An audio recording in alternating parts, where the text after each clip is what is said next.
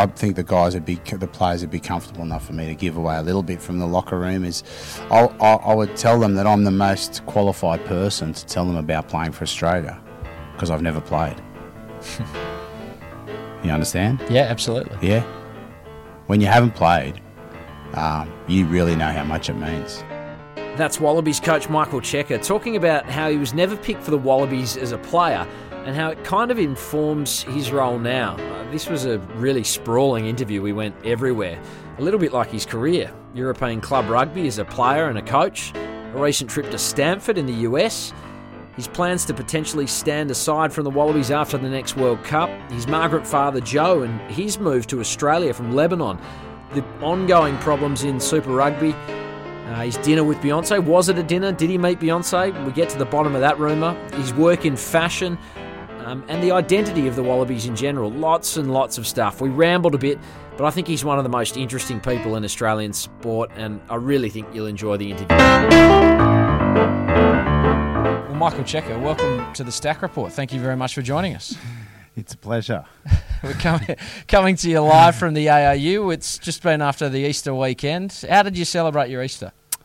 Uh, mate, I, I made a uh, conscious effort to try and stay home a few days with the family. You know, I've got a young family, so an eight-year-old, two six-year-olds, a four-year-old, and also a wife that goes with that. So I've been away a fair bit already this season, and the has, and the, and the year hasn't really started yet. So from a footy perspective, from from our end, when the travel really gets going, so I thought I'd just uh, stay in house and try and spend a bit of time with them. What's your poison? Hot cross bun, chocolate. Well, I do have Vino? a no- notoriously sweet tooth. So uh, when this time of year comes around, it's pretty hard, especially with all the kids around. Um, so uh, I found out that my kids don't really like the white chocolate, so I sort of just mopped up all of that that was left over. White chocolate is like crack cocaine, I reckon, chocolates. That stuff is addictive. Uh, well, I can't really say that. The drug testers will be down here straight away from the white chocolate, but uh, it is. It's got that that sort of moorish uh, taste that you just want to keep eating. Well, maybe it's just the sugar, perhaps. I don't know. Um, if you're a religious man, Easter's a time for reflection. I'm not a religious man. I, I, I know that you're a rugby man, and you've had time to probably f- reflect on the state of Australian rugby over what's been a tumultuous period, but particularly over that Easter break, taking some time away from the game. Do you feel like rugby in this country's in a kind of a sad position right now? Are you sad as an Australian rugby fan? Uh, not sad, um, mate. I think that the you know the off field and the on field and rugby's all professional sport for that matter, but rugby's very much the same in the fact that you have um, you know they talk about the business of sport. Rugby's 21 years old now professionally, so it's still quite young. You know, I think we've just got over the the era of a whole bunch of amateurs inheriting a professional game, and I think the the expectation for a little bit more now about becoming truly professional in the in the way the game's presented and and you know how how we look in the public domain, which is right to the heart of this discussion. But uh, I think that um, you always got to remember there's two bottom lines in this game. There's the the financial bottom line that goes with the business per se, and there's the emotional bottom line and uh, which goes with wins, losses, how you play, items like this. You know, uh, su- survival sometimes, and survival comes in many shapes and sizes. You know, we if you play in the English um, Aviva Premiership. Uh, survival's on every year because there's a team, or in the French league because there's a team getting relegated or uh, promoted according to performance in that year. And here we don't have that, but the the finances of the game have dictated that you know that t- to survive and thrive, not just to survive, that those decisions needed to be made. So whether they're whether they're they're right or wrong, they can be interpreted anyway. But once the decision's been made, I, I would like to think that we can just you know disagree and commit because. Um, you know, whether I, I know that in the process here we gave out a lot of uh, I, I know myself, I gave out a lot of different viewpoints of view or argued some cases and, you know, gave a different perspective because if we all say the same thing, it's a bit boring, you know. I mean, we'll get a better outcome if we oppose each other and, and, and then, yeah, I was one of those guys who had to do that as well, you know. disagree and commit, and and uh, not on all to- uh, not on all topics, but on some of them. And I think that. Um, what do you think That's all we Australian rugby? do, What do you think know? Australian rugby is going to disagree about and commit to? Mate, everyone's disagreeing about l- lots of things, you know. So one group will disagree about one thing, and the other group will disagree about another. But at the end of the day, there's still games to win, mate. Premierships to be won. So right now, everyone's saying, "Oh, yeah, the Australian Super Rugby teams, we're, we're in the, we're going no good. Like our top teams only got three wins, right, compared to I don't know how many the others. But mate, you, you get to the finals, you can still win the comp. Mm. so, the, and one team from our crew is going to get the finals. And what, what will happen this year? If, no one thinks it'll happen, but what will happen this year if Australian team won the comp? What, what would everyone say then? This Would, it, wouldn't, would an to do, Australian winning the comp not paper over the cracks though? Doesn't it look systemically bad? Like I told you, mate, there's two bottom lines. There's Yeah. an emotional bottom line, and there's a financial bottom line. There's a business bottom line, and the two don't necessarily run parallel all the time. You could spend heaps of money on your team and not come up with the wins. Happens all the time. Uh, it's or you could spend spend no money and perhaps get the wins. Look at uh, look, look at Leicester City. You know their financial in soccer, their financial bottom line certainly didn't um, meet that of Manchester City or or uh, Chelsea or any of those guys, but they won the comp. And um, and I think that it's hard. All the stuff that's going on is hard, but uh, um, just throwing more grenades is not going to solve the problem, mate. Like we've got to. If you, want the game to, I want the game to prosper here, right, and to thrive, and for us to enjoy our footy, and for our supporters to enjoy our footy. I don't think there was any time I enjoyed more in perhaps being involved in rugby at the coaching level than the period of the post World Cup because not even the world sort of because I saw when I came back to Australia, I saw fans genuinely excited about rugby and guy like all types of, of supporters, not just rugby supporters, league supporters, soccer supporters, people who weren't really that interested in footy, you know what I mean, but went, you know, followed it because they were genuinely excited. We, as a, and enjoyed being Australian to follow the team, and we uh, have the power as professional or sports. I won't say professional because that's a furphy that thing. That's just you're only professional because you're getting paid. You know, like guys in our position, we have the ability to motivate and make people feel good about themselves. You know, you can go home uh, every every time uh, people wake up from a, one of our games, we're deciding if the nation's happy or if they're sad. Kids, uh, you know, proud of their you know, that that whole thing. It's very powerful and and um, and that that's what we've. That's really our mantra. That's what it should be: is making our public at all different levels. Uh, so if you're at the club level, you're a local club team, or or uh, or at the national level, the, the the nation, feeling good about the game because that's what sport is. It's a release from all the other crap we have to deal with on a day to day basis mortgages, bills. Inter- well, that's why sport's so popular, so people can get away from it all and identify with the with the club or with the, the team or the sport that they're that they're watching and that they're passionate about. And we got to we got to show a better image about that game because we're not showing that right now. you know what it's like to coach a Super Rugby team to be involved, you know, to the core, to the soul of a club. What do you think it's going to be? What would it be like? Let's say that you were coaching the Waratahs, and it was announced that the Waratahs are going to be leaving the competition. What sort of impact do you think that that would have on not only yourself but the wider club, the wider community? Because that's what one of these teams is going to go through, aren't they? Yeah, it is, and uh, like you know, any type of bereavement or disappointment, it's you you accept. You go through the stages. You know, you, you acknowledge. You know, and then you accept it, and then you get on with it after that.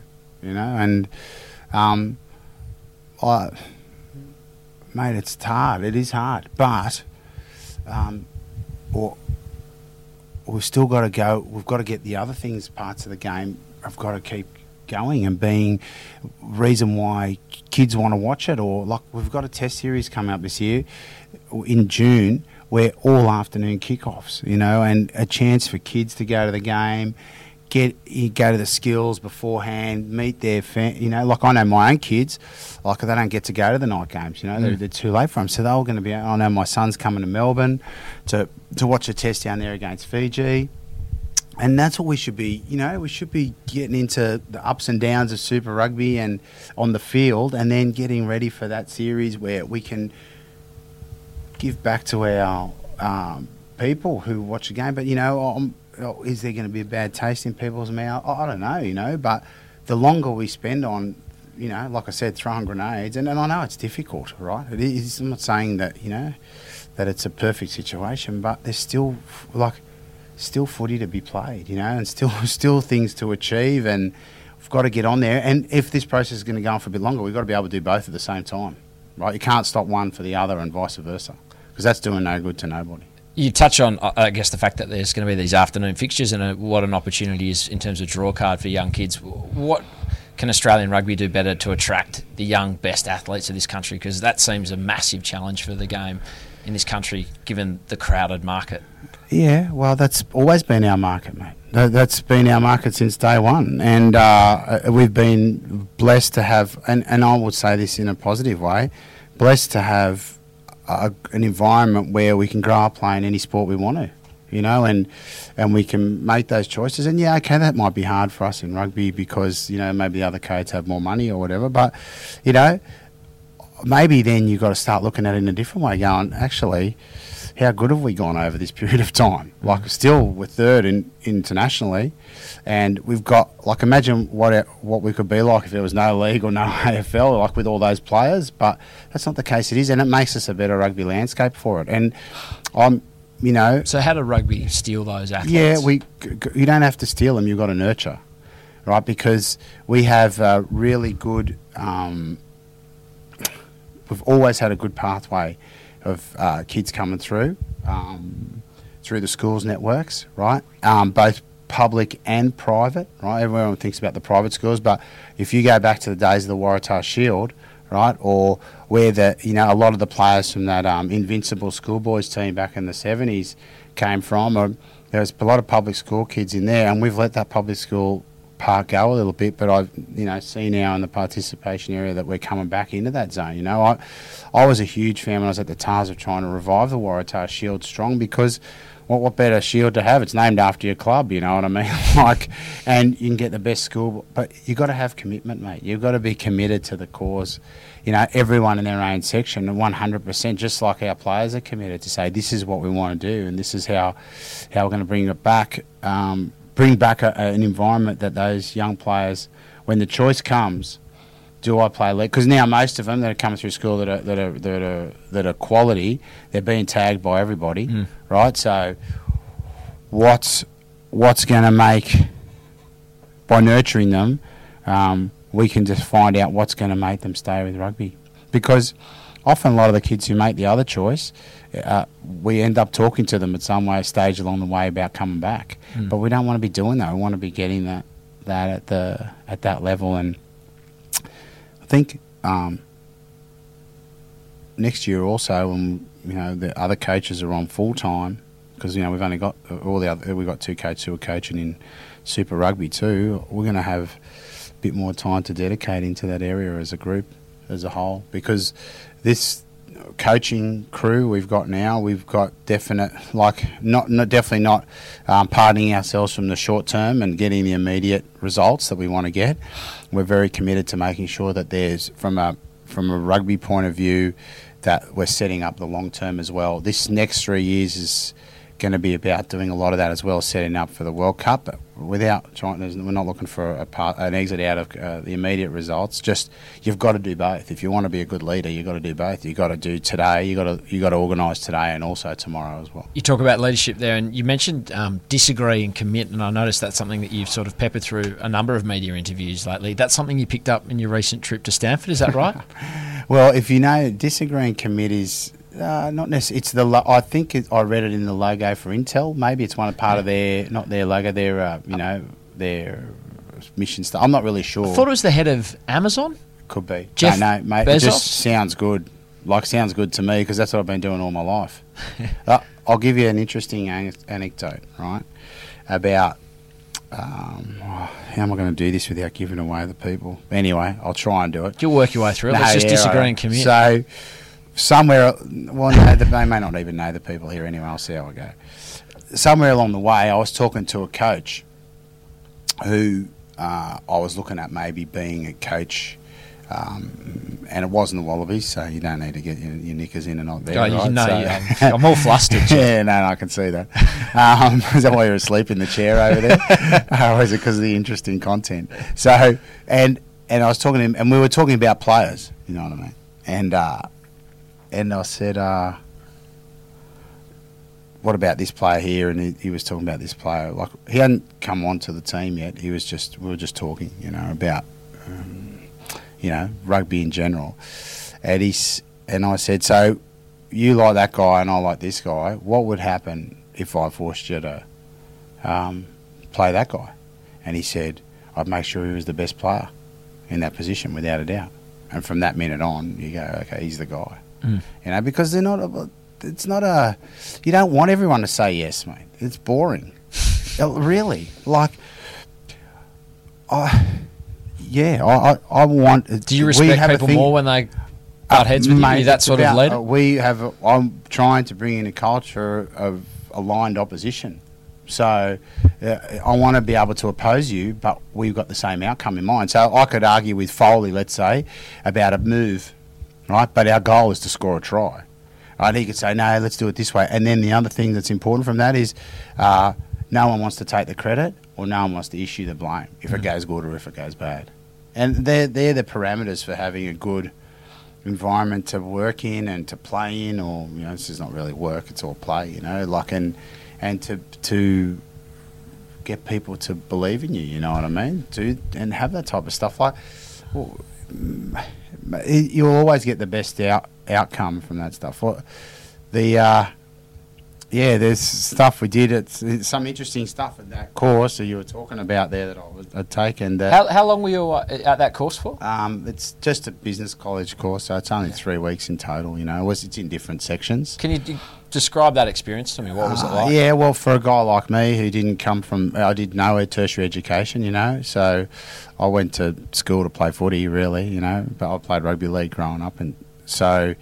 Uh, and you know, learned a few things on the way. It was really, really interesting, and uh, it was really lucky to be in the environment with so many other, not just the course itself, but with other people involved in the course uh, the other CEOs and founders. I was the odd one out, obviously, because I was a sports guy, but uh, uh, just very well done. And they, they got us doing a, a, uh, a an exercise where you had to work together as a team and and doing building something. Okay, I won't give away all the details. And then uh, once you'd built it, you you had to record the process of you building it with your team, right? And when you built it, it was a race to build it. You know, all different teams. And then afterwards, you listen to your recording, and you mark down in your recording who uh, who did what, who made the moves, who who supports, Yep. who opposes, You document it all. who, and who who reflects, like who sits back and reflects, you know, and you know you mark it point by point, and and at the end we had a couple of opposers and you know a few mainly support and a few moves or whatever, and then the the professor showed us the the the other guys who uh, uh, other groups of people who'd done it in like a quarter of the time, and where did it come from? It came from strong opposition. So when you have an idea or, or, or someone else has an idea, you oppose mine, I immediately think about my idea and go, hang on a second, could mine be better if I take a bit of that and then change it? Well, I used the example, I was speaking to the lads about it. I can't use the language that I was using then, and I said, uh, so if we're all in a, if we're all in a situation where, life-threatening situation, right? And I come up with an idea and say, this is what we're going to do, and you guys say nothing, right? And I'm wrong. Where are we going? We're all going down the to- the tubes. You know, you're like cooked. we're finished. Yeah. So there's a healthy with with once you're aligned, opposition is really healthy. It always has been a healthy thing, I think. uh, Naturally, with it before, I've always had that in my life, either myself or other people in the environment with me in sporting teams I've played in, or in business, or anything like that, where that's been the case. It's it's about understanding and not having the ego to say having having you know putting the ego aside, saying, yeah, actually that if I put that with my idea, or I might even replace it totally, or merge it with another idea, and just see what happens. You know, that, from there. was that a comfortable experience for you? Yeah, I, I, I like that. Yeah. I- it's I think that's once the intent and intent is everything. You know, It- when once your intent is correct, you know, you, you're aligned in what you're trying to do, then mate, that's that's that's what makes the best and the most interesting environments to be in. I want to change gears now and, and um, talk about some other facets of your life, Michael. Um, can you can you just tell me what you know or about your father's Joe's arrival as a migrant, Lebanese migrant to Australia? Well, I only know the stories they told me, so Exactly. yeah. I, um, well, I know you weren't there. No, I wasn't there definitely, but I, I in uh, my family come from the north of Lebanon, so it's a, a Christian town, maybe about. And, and that's the way it works over there, you know. The towns are pretty divided. They all live together, you know. But even in the constitution, there, you know, president has to be Christian, uh, prime minister uh, Muslim. It's it's it's they've got it worked out somehow. Now it's obviously got messed up, but they had it worked out once upon a time. So I'd say that the post Second World War, the Australian government was was there, you know, trying to bring labour into Australia, as it'd be a familiar story for many migrants and people in my situation. So I'd say uh, my dad was, uh, you know, he was approached by the Australian uh, trade people, whatever, the consul people there that were out saying, you know, apply, come to Australia, there's work here, etc. And, you know, uh, like all uh, those Middle Eastern types, they like to get politically active. So I think he was involved in a bit of village politics, you know, that may have got a little bit dangerous. So uh, he and a mate of his um, decided it was time to go, and they actually went on an aeroplane, 1950. So it cost a fair bit back then. I'm not sure how they got the cash, but uh, um, seven days to arrive to Australia in, on an aeroplane back then, and of course they land. They've got they've got only one phone number really, I think, or contact, and so not, not a lot of English. And, Who was uh, the contact? uh, the contact was actually um, uh, uh, a, gentleman who uh, who um, uh, helped them out a lot, and uh, I probably don't want to to give it away because you'd know his kids, but uh, uh, so um, John Simon was his name. Yep. So, and um, and uh, he uh, he dad contacted them later, but uh, so they, they got off the, at the aeroplane, and uh, and they, they went to get a go somewhere, you know. So the cab driver says like, well, "Where are you got? Where are you going?" And he they didn't know what to say, and they said, "Well, where are you from?" And they said Lebanon. So he dropped them at Redfern Park, you know, Because that was where the community was. pretty much. Yeah. Yeah. I'm still getting my kebabs up, you know. So What's your kebab order? I Lamb, can't chicken? say, mate, because if my mum's listening and uh, she knows I'm going out to the takeaway joints, I'll be in trouble, you know. But uh, Come on, you, you, you can't even. You, I know you got to keep. the chicken skewers, mate, with the garlic Okay. and the bit of tabbouleh. It's good. Okay. Fatima's up in Cleveland Street without giving them a plug.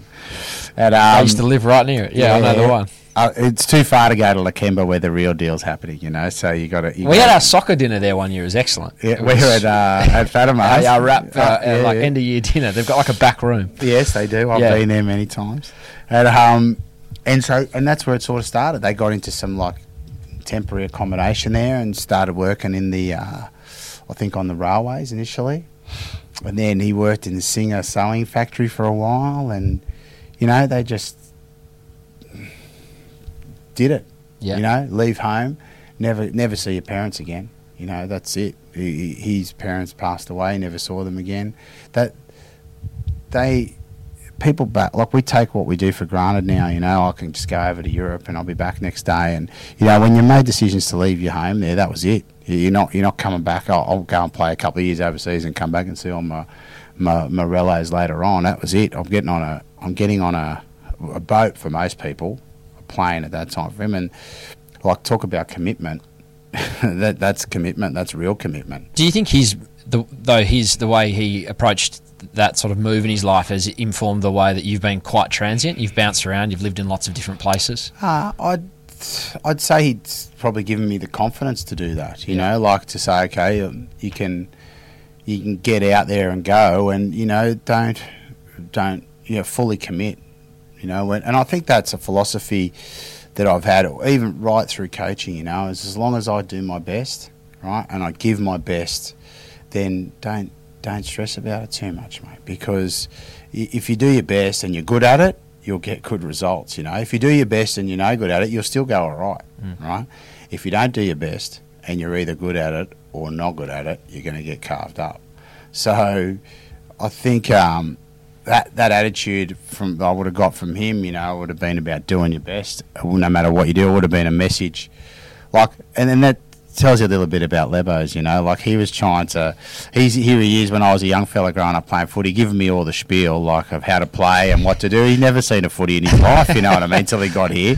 So, he uh, he was a huge fan of of rugby, loved it. Yeah, the other relatives that would come over, they couldn't understand how grown men were smashing into each other. And I think my uh, my uh, cousin or uncle came from Brazil once. There's a big Lebanese community in Brazil, and he actually came when Randwick played the All Blacks in 1980s, whenever it was.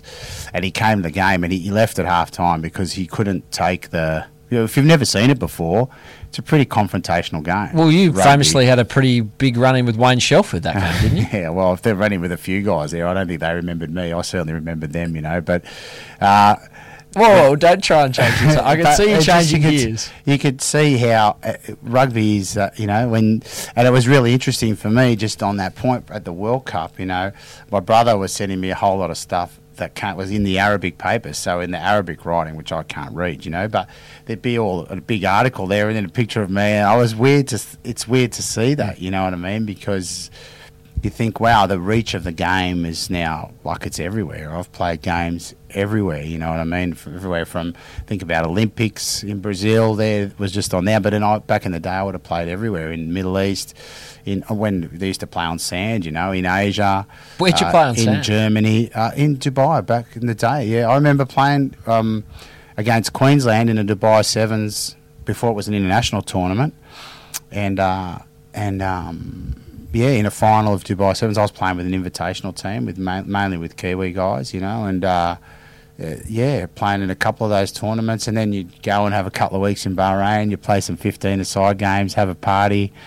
You know, it was, and then I played in, you know, everywhere in Asia, uh, in, and this is in the amateur era. You know, uh, in Germany, in the US, in like all over the place. You So- know, it's, Your dad settled in Redfern. Did you grow up in Redfern? No, I grew up in Coogee. So Okay. they moved Yeah. to Coogee. He moved to Coogee when after you met my mum, I think. And so my What I was, that upbringing like in Coogee with? Yeah, it was pretty good. It was pretty easy. Like uh, we, we was obviously in Very modest- different place modest now. digs. You know what I mean? Yeah, yeah. It's a very different place now, and that's normal because that's you know that's what happens. But it was a very sleepy hollow back then. You know what I mean? Like, um, beach was pretty. You know, every day at the beach, and then you, and I suppose that would have been a bit of my attraction to rugby as well because played a bit on the weekends. So I went to league schools growing up, Mm. played Roosters, SG ball, and all that type of stuff, and and played rugby on the weekends a bit. And then you know, you I would see the games at Coogee Oval when I'd be coming back and forth, and and then my brother played rugby as well because he he went he we went to the same school, but he left the year I arrived. But and the principal changed, so they changed from rugby to league because the principal made them change. So I just kept playing league. Yeah. you know. So How'd you make the switch? uh, And why? You know, mate, I'll be honest. Um, I, I had a bit of a ch- choice between league and union to follow on with, and I thought to myself, this is going to sound so stupid, but it was 19, whatever, 80 something. I thought to myself, you know, I reckon I'll get a free trip overseas if I play rugby. like, You got a few. Well, You probably had- you're probably right. Was back then, you know what I mean? I'm not talking about now. Well, as a young fella, Yeah. I, I didn't go to university, so I didn't study afterwards, and I was pretty desperate. I, I wanted to do something, and I wanted to learn another language. Mm. So obviously, I had Arabic in my ear from a young age, so the Lebanese dialect. So I could, we would communicate like they'd speak to me in in Arabic, and I'd answer in English. You know, Mm. it was that sort of thing, and and you know, I could handle myself in Arabic if I had to. But I wanted to learn. I, I thought another language would be cool, and I was so lucky because I started playing ra- rugby with Randwick, and I played. Uh, got to first grade, I played Australian 20s that year, or 21s it was back then, and I found a little note um, on the coach's desk, and the coach was Geoff Sayle. So you can imagine you need to have a magnifying glass to find anything on his desk because it was just a, it was just chaos on there. You know what I mean? There was papers and stuff everywhere about a French club looking for a number eight to play, and uh, I just took the note and rang the number, and it came up to a guy who was working for Remy Martin in Australia at the time, and he said, "Oh yeah, I'm coaching this. I'm I'm connected to this team in France, and." Yeah, I went over there a couple of times and I ended up playing there at 20. Incredible 21. turn of fortune. Yeah, well, that was back in the day when it was amateur. So I just played all year round. You, you, I played there and then come back and played in Australia as well. What's the French club rugby scene like in the 80s? Yeah, it was brutal. It Yeah. was hardcore. Like, I'll never forget my first game. Gouging. Cast. Uh, well, mate, I'll never forget it. We played against Tarbes, which was French captain Philippe Dintrans. And, and I thought, you know, let's get it. Like, they brought it, and I thought, let's get it on. You know what I mean? It's knocked down, getting kicked, like non. It was. It was just. It, it was fun. Uh, it made me. Uh, a much better player, much tougher. I wasn't very skillful, I suppose, but it made me a lot tougher. And um, and just being able to pretty much did that for six or seven years, you know, by going and then I went changed clubs, went to Paris, then went to Italy after that. So I learned to speak French, learned to speak Italian when I went in those things. So I, I pretty much got what I wanted out of it, as well as I suppose that was my education, you know. How did you? You're pretty educated for someone who claims to be an uneducated man. But you know, four languages. Yeah. Yeah. So how, how do you approach learning a language? Because you seem to be just picking them up, and I dare say you're probably not going to French and Italian classes. Uh, no, not really. well, uh, I, I suppose uh, I suppose French got my interest in in um, high school because we had a pretty nice looking French teacher. So it always does the trick, you know what I mean. Then when she left, uh, that I wasn't interested in the bloke after her, so that was It dropped away. dropped off there, and Yeah. then uh, so. I figured that uh, it would just be, I don't know, I just liked it. Uh, For some I don't I couldn't tell you why, I just had a thing with it. I had cousins living over there as well, so that was always an easy place to go if I wanted to travel.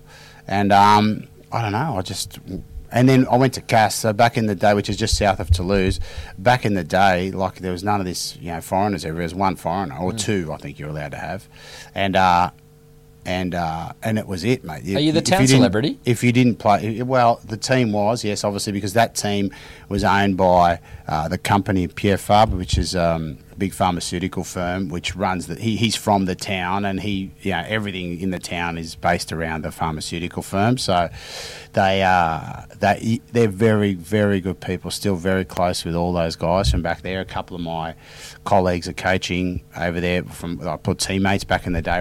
Uh, Laurent Labit at Racing, uh, he's the head coach there, um, and uh, there's a, another guy over in um, I think he's coaching. At, he's back in Castres now, so coaching there. So there's just you made I made really good friends there, and um, and you you didn't have a choice because if you didn't speak French, you weren't getting nothing.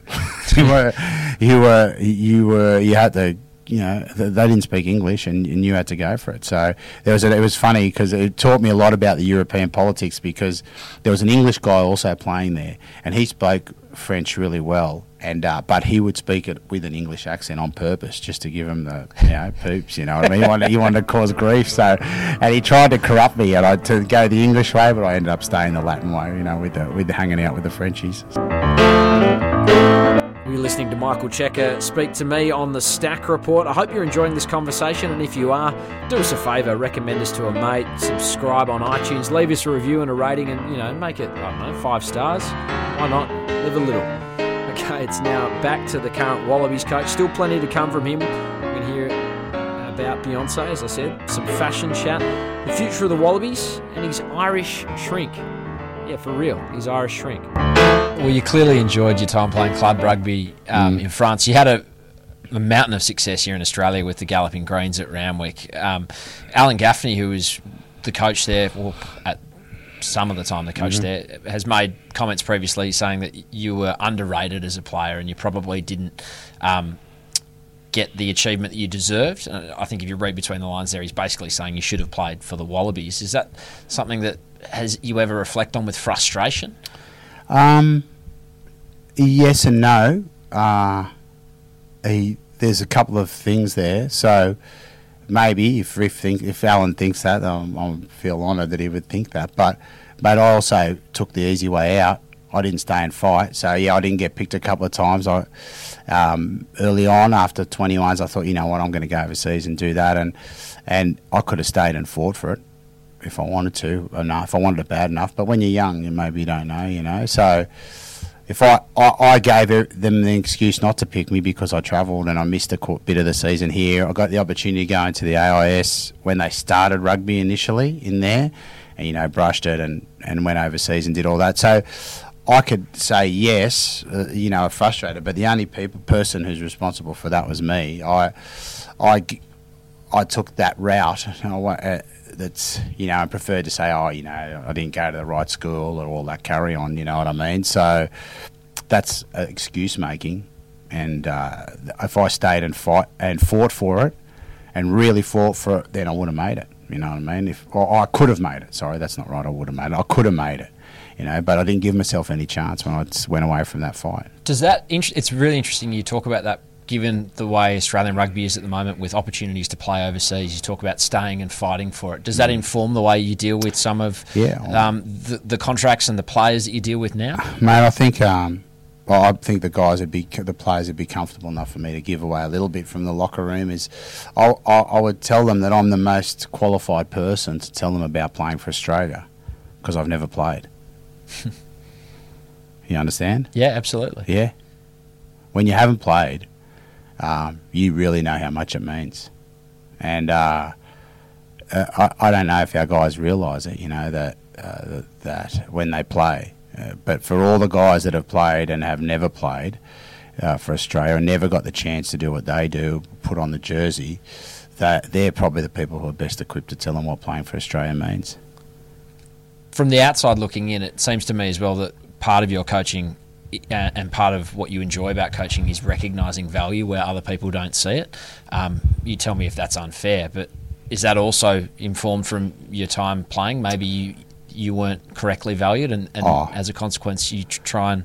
Um, no, I don't think that that's the case. I'd say it more, comes more from seeing what happens sometimes when you get given opportunities. So even in my work life, you know, I was given opportunities that I probably didn't deserve, and I got the opportunities, and then was able to do well in those opportunities. You know, even all the way through. So, even from from working in business, etc., and then even from coaching, you know, got given opportunity. Like, there's no way with my um, or CV or whatever they call it uh, that I should have got the job at Leinster.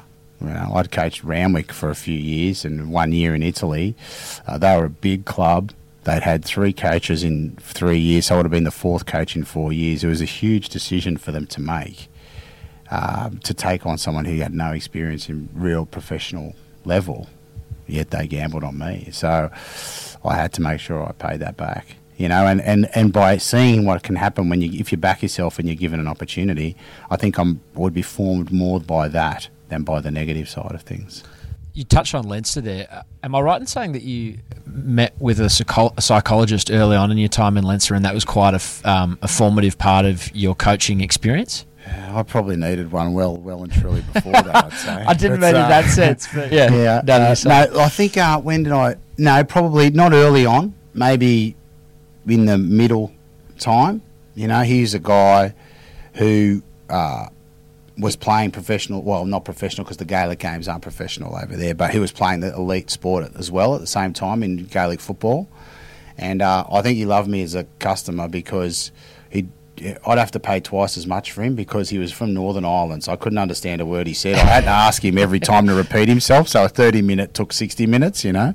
But uh, but it was m- more for me, you know, um, just to get a handle on the people. Like, so if I look at my experience at Leinster compared to my experience at Stade Francais, when I was at Leinster, I took the time to get to know the country, how kids were brought up, the education system, understanding the people from a deeper point of view because when you're trying to change people, which is what I've always been, is in turnaround teams, teams that haven't been going as good and need a turn. That's what I've always done. It's to understand them. Whereas I went to Paris, it was a very last minute thing. I was going to have a year off. Uh, I'd been five years at Leinster. I just had set of twins. I'd already had a 15 month old, so we were going to just have a year off and go to Paris and have a year break. And then that position came up. I took it. I didn't do any of the research that I should have done uh, about those guys until a year or so in when I sort of got my head around me. And uh, by that stage, you know, it was too late, I reckon, already. Uh, we, you know, with the troubles we had there, and I didn't do the right prep, and I got that outcome. When you do the right prep, you get the right outcome. And and uh, Enda, who I who was that guy you're talking about, he was valuable to me. Like it was just him to me, and then I tried to turn that into footy speak, you know. And it was also good for me to to have someone to bounce ideas off, someone from a totally different environment who maybe didn't understand rugby as much. Yeah, I think he's he's now still working with the Irish team, the national team. So he's he was excellent. You know. Was it him? Was it he who um, was big on learning or creating an identity for a team? Was it that that sort of? No, that's something I like. He would have been, I imagine, but yeah. that's something I had in me from from my club days. You okay. know, Randwick is a club where identity is everything. If you don't go down there and play, that's why I like playing there so much because it, you if you didn't play their way, right, it didn't matter what what you did. You had to play their way, and that's the way they wanted to play. So, as a coach, when you come into a new club, Leinster, Stade Francais, the Waratahs, the Wallabies, how do you decide on what the team's identity is going to be? Well, that has to be decided by by a, a bunch of things. You know what I mean? The the the history of the club because you can't ignore the history. You can't just start up and you, oh, this is who we are, off we go. You know what I mean? Like that's that's not going to resonate with anyone. But also the the current group of people and how they're going to evolve that, right? How they're going to change that and, and bring it and make improve it. Um, and that can be in anything. Like uh, that could be in, but if you're not if you're not fighting for something or you're not part of a, a team or fighting for a cause or or um, then there's no point in being if you're not clear on what you're fighting for, or who you're with. And I think that's been a huge challenge for the Australian team over the last 10 to 12 years. Has been that our state um, divides have become larger, right? We've had more teams and therefore more divides, right? And that's great for competition. And no one used that more than me when I was coaching with the Tahs, right? Yeah. But also then when everyone gets together, you've got to have something that everyone knows. When we come together in the gold jersey we buy into that's who we are. It's not necessarily going to make us win but it's going to give us the the right I, I, know who I am when I come here and what, what's expected of me. And uh, from my teammates and from, from myself. No rule books no codes of conduct none of that stuff just this. And and this is what I want to buy into similar sort of vein. I mean, I was talking to my niece recently, and she talks about um, she's about fifteen. She talks about when she's having a moment, when she's getting emotional about something. Mm-hmm. I feel like some of your rugby teams, they've been having a moment, and you seem to be able to almost grab that tangible sort of feeling and run with it, whether it's Leinster or the Waratahs or the Wallabies run to the final of the World Cup. Is it something that you can feel in the moment and and you're trying to sort of seize onto? Well, mate, it's something that you want to create because there's that's that's value. Like that's the eh, the the energy of. Oh, this is going to sound very I don't know, ditzy or I'm not sure hippie, I don't know what it is, but the energy that your team creates when they're all thinking the same thing. And, and mate, this is a proven formula in sport.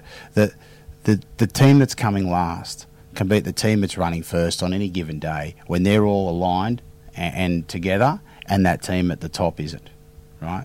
And that's what that's when it happens, and that's why it's not always the best teams that on paper that are the hot, the top performers top performers when it comes to, to playing. It's it's a it's proven formula in all sport, you know, and and that building that that's up to the players in the team. I can guide them as well, but that, that you can't force it onto the teams. They build it. They they build it together, and it and it, it brings their engagement into the it brings their engagement aligned, you know, so they're, they're very engaged in it. And engagement is this fancy word that self belief, like that when you're engaged in something, that means you believe in it, right? And and you believe you can do it, and that's when all those things come into to line. And once those once that starts to align, you need to you need to take it. So you got to, I suppose, this is very simplistic. I've never really thought about it like this. You got to work to create it, and then when it starts to happen, you got to make sure it goes, you know, and it multiplies in the right direction. So you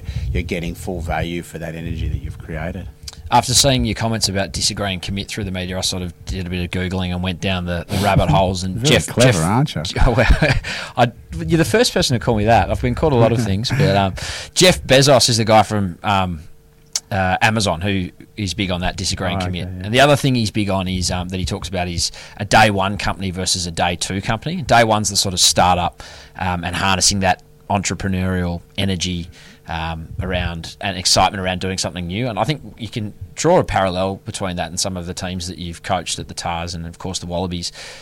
And it seemed to me from the outside that you're almost, it looked as though to me ahead of this Wallaby season, you're almost trying to reset the Waratahs and give them that day one. This year, the Wallabies, Wallabies, I beg your pardon, not Waratahs.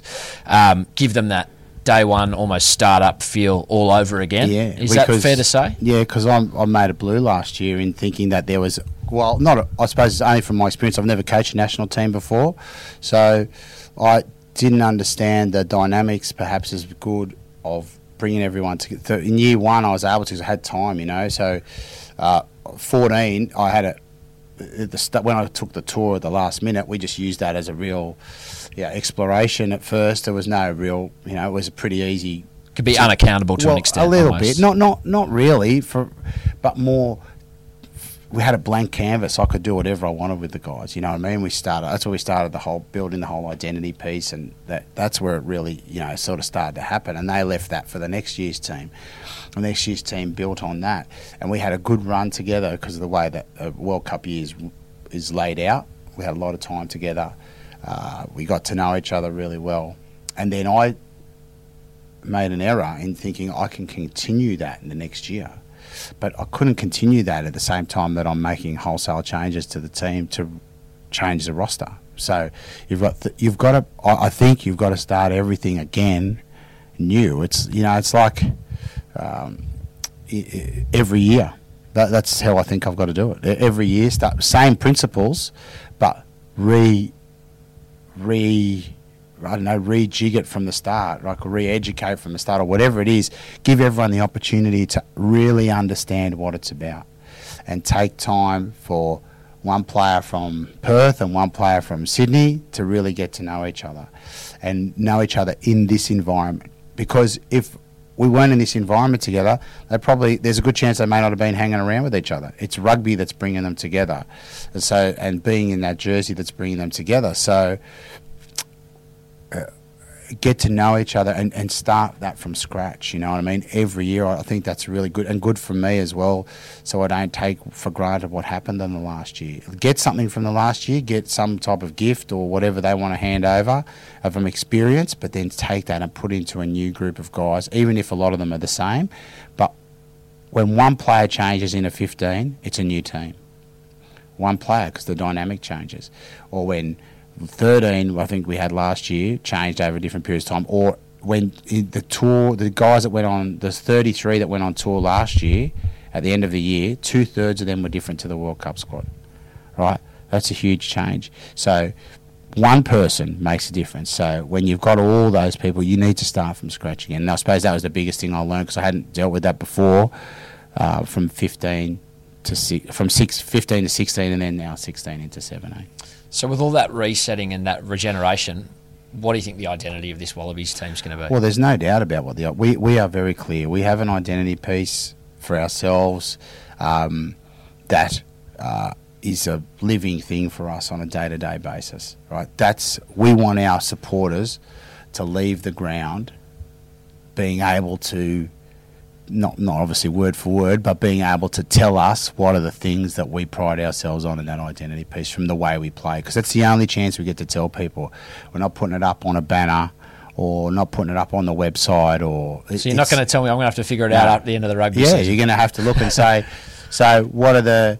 I, in fact, I remember when I was with the Tahs, they we tried to do a a poll of our supporters at the game after you know, year three to see if they saw those values in the team. You know what I mean? Mm. That we thought were the things that we should look like because your identity is what you look like, isn't it? It's who you are and how you behave, what you do, and uh, and so we want our supporters to see that from what they see at the games. 2019 will be your sixth year with the Wallabies. Yeah, sort of. I came in November 14. Okay, fine. Let's call it five. Five. It's a ni- I like that number. Okay. Five, yeah. It's me- it's interesting you mentioned you like the number five. You've never spent more than five years with any club. Um, yeah, well, mate, they'd kick you out. How sick of me would they be after five years? Well, How could be, you deal with it? That'll be your fifth year. Can you see yourself? History shows that you you leave after five years, or um, can you see yourself coaching uh, the Wallabies beyond the Rugby World Cup? Mate, no, I don't think so. I think that uh, my job is to do the best I can with this team, and also then start to prepare the next guys. I, reckon that no, we haven't looked enough at building proper succession and, and planning for the future. So every time it comes, a uh, new coach, and then oh, let's change everything and let's do everything different, and you know, got no carry on information or like it was when I picked it up. I'd be uh, fair to say, like there was uh, no, uh, not much continuity. Like I didn't really know. I had no track record of what happened before, and I think uh, it's obvious that in Stephen we're looking to groom the next coach. I would I don't hesitate in saying that. Now, obviously, things have to fall into place for that, and uh, I, I, think it's my job to make sure that the team plays well, plays really well between now and 19. That we go on and win things as well, and play good footy as well. I think that's really important. Work, you know, obviously, yeah, you want to win Bledisloe, you want to win the World Cup. Mate, you, you know, you don't have to be a rocket scientist to work that out. We've also got to want to win it in our style, our way. I think that gives you the, the difference. And I know that maybe a lot of people listening to this. Does anyone listen to this? It's yours. We'll find out. Two or three. We'll find out. Do you get the count? 3 You're, or four people, or yeah? Well, I, I, you're three or four thousand, surely. no, eh, the people listening to this will be saying, "Yeah, right, whatever." But I, I, I back us. You know, I think that I believe a lot in the players, and yes, there's work to do, or not work. There's effort to put in. It's not work. This is not work. I want to make it clear that rugby, playing rugby, is not work, right? Oh, and so coaching rugby is not work. Well, not. Well, I guess you can just hand the cash back over. The ARU's running a bit short at the moment. Well, if they'd asked me to do it for free, I probably would have. You know what I mean? like, I, who wouldn't have? When you get asked, you know. But no, you know what I'm saying. Yeah, I'm absolutely. in a, in that way that it's not work, and you know, we all got to get a job one day, a real job. But uh, the I think that we've got to also start thinking about how we're going to be better going forward and the long term of the game as well as the short term, right? Not just the short term, and then I'll go and get something else and I'll be sweet, but everyone else is left here, you know, grasping at straws. You know, we've got to, from a footy point of view, I'm talking about, which is our area, have that planning. Now, if that planning doesn't come to fruition, other things can happen, but with no plan, we're going nowhere. So, you know, I think that's part of why you know, Stephen's coming in full time next year. Obviously for Nathan as well, have a bit of a rest too because I've been coaching footy non-stop for 11 months, for a year, for three years I think now, and they need to have that step back a little bit. But also for us to start investing properly in our under 20s program, right, in our schoolboys program. The, these they need our attention as well, not just like so we're playing for half a year, and we're looking at super, but then the other part we've got to be really reinvigorating those those sections because those young players will create the marketplace that we need. You know what I mean? And they'll create the challenges for the older players. I think we've got a good crop of young players coming out now, uh, and it's about us making sure that they fulfil their potential, not just hoping they fulfil their potential. Um, you mentioned that you'll go and find something else to do. Do you think your next job will be in rugby? Oh mate, I don't know. I'm not one of those chaps. I'm not. Uh, hey, you're just talking to me about succession know. planning. Yeah, but not for myself. Why would I succession plan myself? That's illogical, right? You succession plan someone else. Ideally, uh, you know, I'll be sitting on a beach somewhere in Brazil with a little, uh, what do they call it? Uh, uh, my own version of the World Cup. You know, the little yeah, I'll have a caipirinha yeah. as well, but maybe a little a mini World Cup. Okay, I could sit down with you know and say we did it, like we got there. And mate, I'm, I'm not a uh, I'm I'm not going to be one of those cool guys. So I don't wouldn't dream about doing that. Like, who wouldn't? Oh, that that's rubbish if you don't say you don't uh, dream to do it. And in life, you got to turn dream into reality sometimes. Hmm. You know, like it's happening every day. People dream of getting their their dream job, right? Or I dream about meeting that girl, from, you know, uh, or, or yeah. And then you've got to turn dreams into reality. It's dreams aren't just nothing, right? If you don't have a dream at first, then you you got nowhere to go to. I suppose people call them goals or targets or whatever, but dreams a lot more. It sounds nicer, doesn't it? Yeah, You I think it's mean? you know, So- a rose by any other name. Yeah. but uh, you know what I'm saying? I think that we, that's that's what because and the reason why I would be wanting to do that is because I just saw how how pumped everyone was, and we didn't even win last time. Just about how happy they were with the way we played and giving people that satisfaction. That is the ultimate reward in this game. You don't think it at first because you think about all the other stuff like. You know how good will it be, and hold up the cup, and whatever it is, the comp and the party afterwards, and yeah, and all that. But the real thing is that, mate, I see it. I go when I go home after a game and we've lost. I see the disappointment in my kid's face, in my own kid's face, and Is that quite kills me. Hey, Is that quite wounding? yeah, of course it would be. When you when you're connected to it, yeah. If you're just doing it for the cash, no, it wouldn't be. Yeah. It'd be sweet. I'll be on, get me the paycheck. But mate, how, how couldn't it? And in the national role, that's where I found it's a big difference to being in a club team because everyone's involved, even non-rugby supporters. You know, because you know when I'm supporting the soccer team when they're playing, and the rugby league team when they're playing, and the cricket team when they're playing. You know what I mean? I, yeah, we.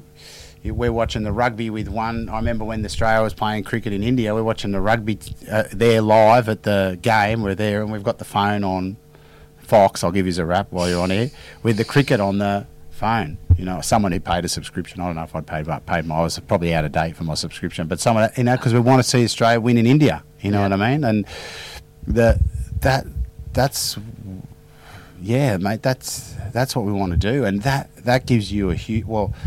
That gives you a huge buzz, and I, uh, maybe that's you're older. You start to realise that. I don't know if the players sometimes realise how much power they have in their hands when they're playing footy for Australia. Like it's it, they're, they you don't often get the power of you know affecting people's emotions like that, and it's a good feeling when you put a smile on people's face like that. I know you're running out of time and you've got meetings to get to. Am I right, 40? Yeah, your media managers look at me. So um, I'll, I'll get through. There's a bunch of sort of rumours or stuff that I came across in researching this that I just need to get through. Are we going to talk about Beyonce again here? Yes, because What is is this Google like? Is that all, did you go to dinner with Beyonce? No. And I did you met- not know no, who she was? I met her and didn't know who she was. Didn't go to dinner with her. See Yeah. that? I went to dinner with the, with the guy from Queen and the Freddie guy- Mercury? No, the other guy. The It'd be tough, hair, wouldn't it? Big curly hair. Six foot under. Well, no, that was yeah, a the while other one. ago. Okay, yeah. Very inappropriate. I tell you, the the curly hair guy and the Irish guy. Who's the guy? World Aid. 40? World Aid. Bono? No, Bob Geldof. Bob Geldof. I didn't know who they were. Okay. Well, mate, if you don't know, I'm sure they didn't know who I was. But I was. I, I can't imagine Beyonce and the guys from Queen are massive rugby fans. Oh, exactly. I mean, if I'm not a massive Beyonce Beyonce's fan, how am I going to know? Where? She's not here. If it's it, mate. It's you don't need to know. I'm I'm not into that whole Okay. fame thing. All You know what I mean? But so, but I, I don't know why that. people are so surprised about that question. We have lowered ourselves to watch reality TV and just. do you want me to go on the rant? Yeah, go on, go on. No, no, I'm not going to go on the rant. And start what, like. Beyonce's not No, no, reality TV. It is in a way because, like, okay, singing for the singing, I'm all good. Like that's Yeah. unreal. Singing, beautiful voice. I've heard the songs now. I Yeah. understand a bit more and all that stuff. But I don't care about the rest. If she got a jewel stolen in Paris or whatever it is, I think that was another person, but okay. but the. I think that was Kanye the- West. we're watching the but- we're watching the stuff on TV and watching other people's lives Yeah. instead of enjoying our own. You realise sport that. is like the ultimate reality TV. No, It's like the original no. reality TV. No, no, I'll tell you why. It's not the original reality TV because when you support a sporting team, you identify with what they stand for. So I brought up, so why do I support the Rabbits in rugby league? Because my dad did, and he was from that working class area, and I identified with that working class um, thingo, and that's how it all linked in together. And I identify with them, and um, and you then do that with too because you that's the association we want to have. Whereas um, I, I don't care anything. I don't identify with the Housewives of Beverly Hills, mate, or Orange County. You're you know looking what at me I as though I do. You do, obviously. Have a look, at like you know, like that. That's the. The, the thing you you're playing them on all your stations. What's the station there? Our stations. Fox Yeah, Sports has got seven No, channels. and I don't Foxtel. You're all in the same Vixen, the same Fox yeah, there. right. You're all got the the Orange County and the working for my Uncle ex Rupert. girlfriend or my ex boy. My ex is the beach on the beach with my ex. I caught my wife watching it. You know what I mean? Like, what is Ex on the this? beach, you mean? Yes, she was Yeah, the watching. it. girlfriend's big on That's that. horrific. Yeah, that stuff is bad for the environment. Am I allowed to say that on Fox? Of Is course that you all are. Well, No, no, that's- because it's one of their channels. I don't want the boss coming down and giving me grief. You no, know what I'm I sure you'll be fine. Okay, so you met Beyonce. Was she nice at least? Just quickly. Oh, mate, it was a long time ago. You know, yeah, pretty cool. Yeah. That's okay. all right. All right. Good. I know that you. It's well documented you worked with Collette Dinnigan, but no one can ever tell me what you did for her. So I think there's this myth out there that you're like. Yay, Saint Laurent out the back, drawing glasses sketches on. for. No, yeah. no. What were you doing? The the uh, do you think she'll be listening? Collette? yeah, she on your podcast. Yeah, is she's, she a regular she's a subscriber? subscriber. Yeah. Okay. Can you put me in touch? Actually, she'd be a good interview. I could if you want to. Yeah, But let's she- do it. Yeah, she's into her sport. Yeah. Um, I'm keen. Well, the the went. This is how it went down, right? So I was I've been playing footy overseas, and I came home, and I thought I You're all sophisticated. no, Yeah. no, not at all. I thought I better get a job because you know the rugby wasn't paying then. You Yeah. know what I mean? And uh, it was mid nineties. She was probably when rugby was just going professional, I suppose. And I didn't have any tertiary education or anything like that, so I looked into job ads. And there was a job for a business manager with uh, Collette Dinnigan, fashion designer, and they wanted she wanted someone who spoke French and Italian. So I had that bit. And I had a couple of cousins who had some fashion shops up at Oxford Street, so I just made the rest up.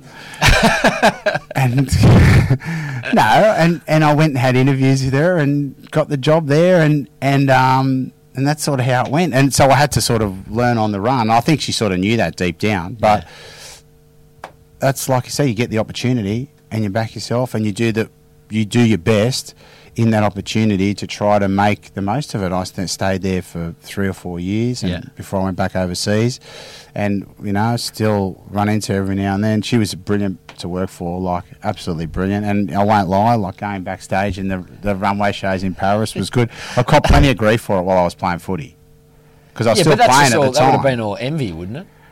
Well, I don't know. Yeah, I suppose there was some good sledging, which Yeah. the, they the guys Well, you- would give to would me. Would you know. consider yourself a you know fashionable, glamorous sort of person? Not at all. I, I, and I've never claimed that I was in the um, stylistic side of the business. You know, I think one of the big things she probably liked most about was I didn't really know much about her at all. So I didn't know who she was. You know what I mean? Yeah. In in the detail, but I learned that she was a. And you tried to run that angle with Beyonce, clearly. Um, just like, "Oh, no, I don't she is an about you." unbelievable operator, so Yeah. I can see how why she was so successful, and just in the way that she managed people as well. Yeah. You know what I mean? Which is a, which is very good, and and taught me a lot as well as to how to how to manage because you know the fashion industry can be a bit chaotic around managing people. They Mm. can have uh, moments, as you said before.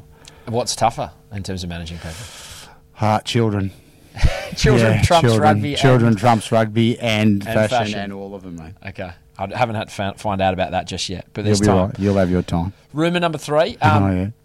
Has an NRL club ever sounded you out to be a coach? You No. or do work for them? No. Because you've got Yeah, I know a lot of the coaches, Yeah. and no, well, Jonesy was the first man at cab off the rank, wasn't he? There, how the great Alan Jones. He went from rugby to league, didn't he? Well, I don't know if he was first. There, would have been a history of them doing it, wouldn't You reckon? I don't know. I, not that I know, and he did a pretty good job at it too, to be honest. Yeah. With the, I don't know if anyone else has ever done it from. Would you? Hey, Would you do it? Mate, who's gonna like the game is so different. Like, the league coaches are very clever. Rugby league, like I hang out is with out of the question with rugby league. I hang it uh, that you you watch them play and they've got a really specific job roles, skill sets. The they're they're clever guys. I hang, I hang out with a fair few of them. Like I get to talk to them and stuff like that. They, I had a I was with a few of them the other night actually when we were talking about and just their their knowledge of the game, the skill set, and their balance between what I like about the league coaches is their balance between aggression and strategy.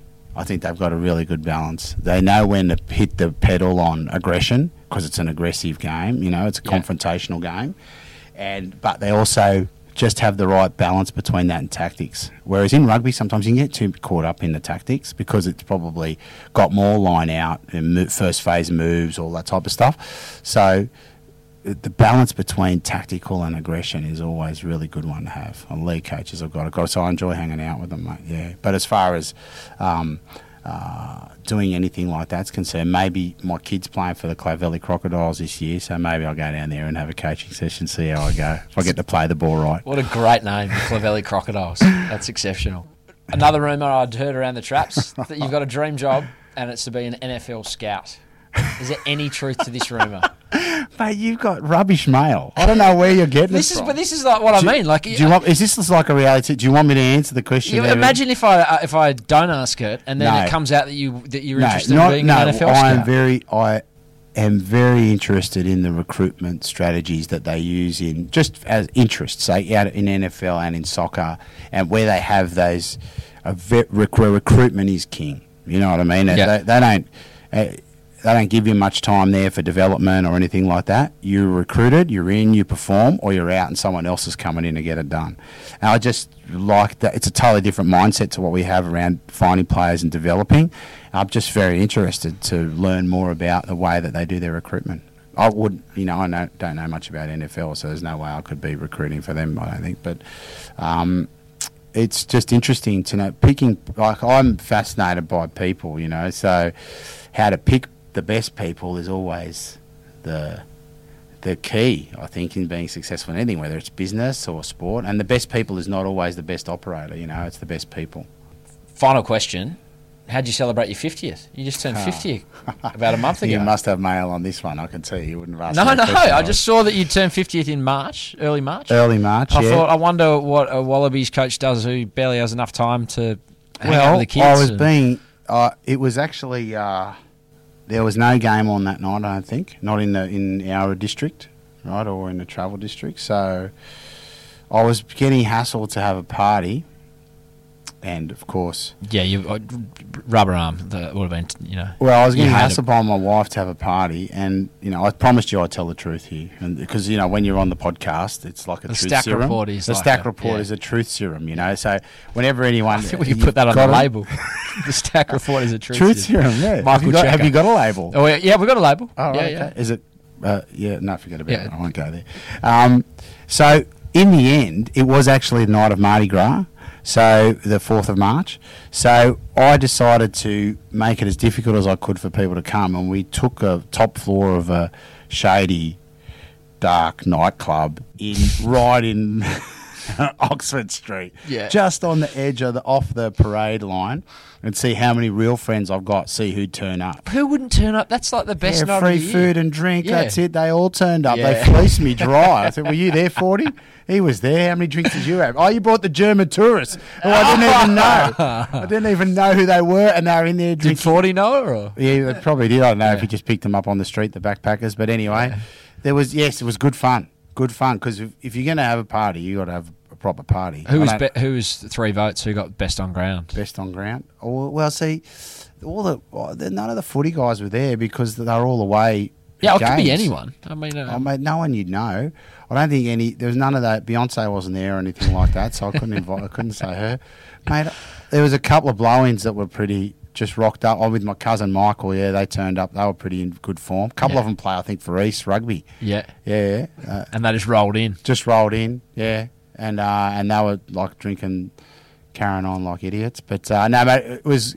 It was funny because before I did, I just wanted to let it go. But in the end, I think it was nice to mark a, I suppose that sort of, uh, let's hope it's a halfway point. You know what I mean? the the halfway point to hundred, and you know, so it was uh, and had a good time, and you know, my friends uh, sharing it with friends and family in that type of atmosphere was was a pretty nice thing to do, you know. So, because I wouldn't be a big birthday type of guy. We've got in our family all the birthdays in one week. My wife, my two of my uh, my kid, and myself, one of my kids, and myself, all in the space of four or five days. So, um, uh, it was good. It was good. What, you just dirty didn't get an invite. Yeah, mate. Where's There the invite? What's that about? Next time. yeah. Yeah, 52. I'm going every second year. I'll have a party. Okay, sounds So- good. And my wife will have one in the odd years. So we'll be on every Sounds year. good. You play Mark- cards right, you're on. Michael Cheika, you've been very generous with your time. Uh, there's a ton of stuff I would have loved to ask you about. I'm sure you'll come back on the stack report for another. Well, mate, it is the truth serum, isn't it? yeah. Thank you. So, yeah. Thanks for listening to the Stack Report. That man, Michael Cheika, he can talk. He's certainly not your normal coach, is he? Um, hope you liked that interview. You did, maybe spread the Stack Report word on your social media platforms and subscribe, rate, review on iTunes. We'll try and bring you more interesting people, more interesting conversations for absolutely no cost, which I reckon's a pretty good deal. We'll see you next week. We've got a good guest on the way. And you can also follow me on Twitter if you want. At Patrick Stack Fox is my handle. That's just general ramblings, and it'll keep you up to date with this podcast and when it's out. Okay, cheers. Bye.